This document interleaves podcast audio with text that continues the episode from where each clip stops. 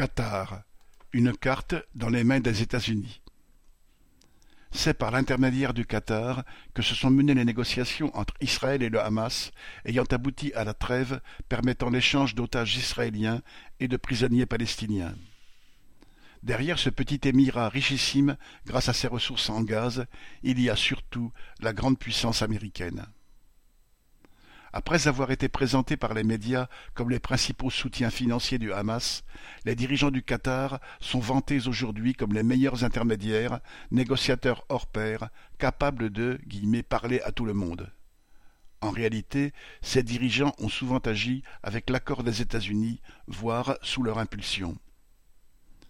Après la prise de pouvoir du Hamas en 2007 dans la bande de Gaza, ce sont les États-Unis qui ont demandé au Qatar d'ouvrir un canal de communication avec lui.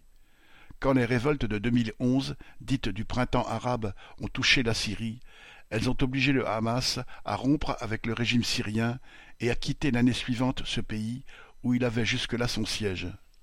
Là encore, c'est l'impérialisme américain qui a demandé aux dirigeants qataris de laisser le Hamas s'installer chez eux. Les liens de dépendance du Qatar, cette ancienne colonie anglaise, envers les États-Unis, se sont établis à travers bien des canaux, mais celui du pétrole et du gaz a été un des principaux. Toutes les majors pétrolières américaines sont installées au Qatar et il héberge la plus importante base militaire des États-Unis au Moyen-Orient, ses dix mille soldats et le centre de commandement de leurs forces militaires dans cette région. Même les financements du Hamas par le Qatar s'effectuent avec le consentement des États-Unis et des dirigeants israéliens. D'un côté, Israël et l'Égypte ont organisé pendant des années le blocus de la bande de Gaza. De l'autre, les États-Unis, avec l'accord des dirigeants israéliens, ont négocié avec le Qatar que celui-ci prenne en charge le paiement des salaires des fonctionnaires, l'aide alimentaire aux plus pauvres et l'entretien des centrales électriques dans la bande de Gaza.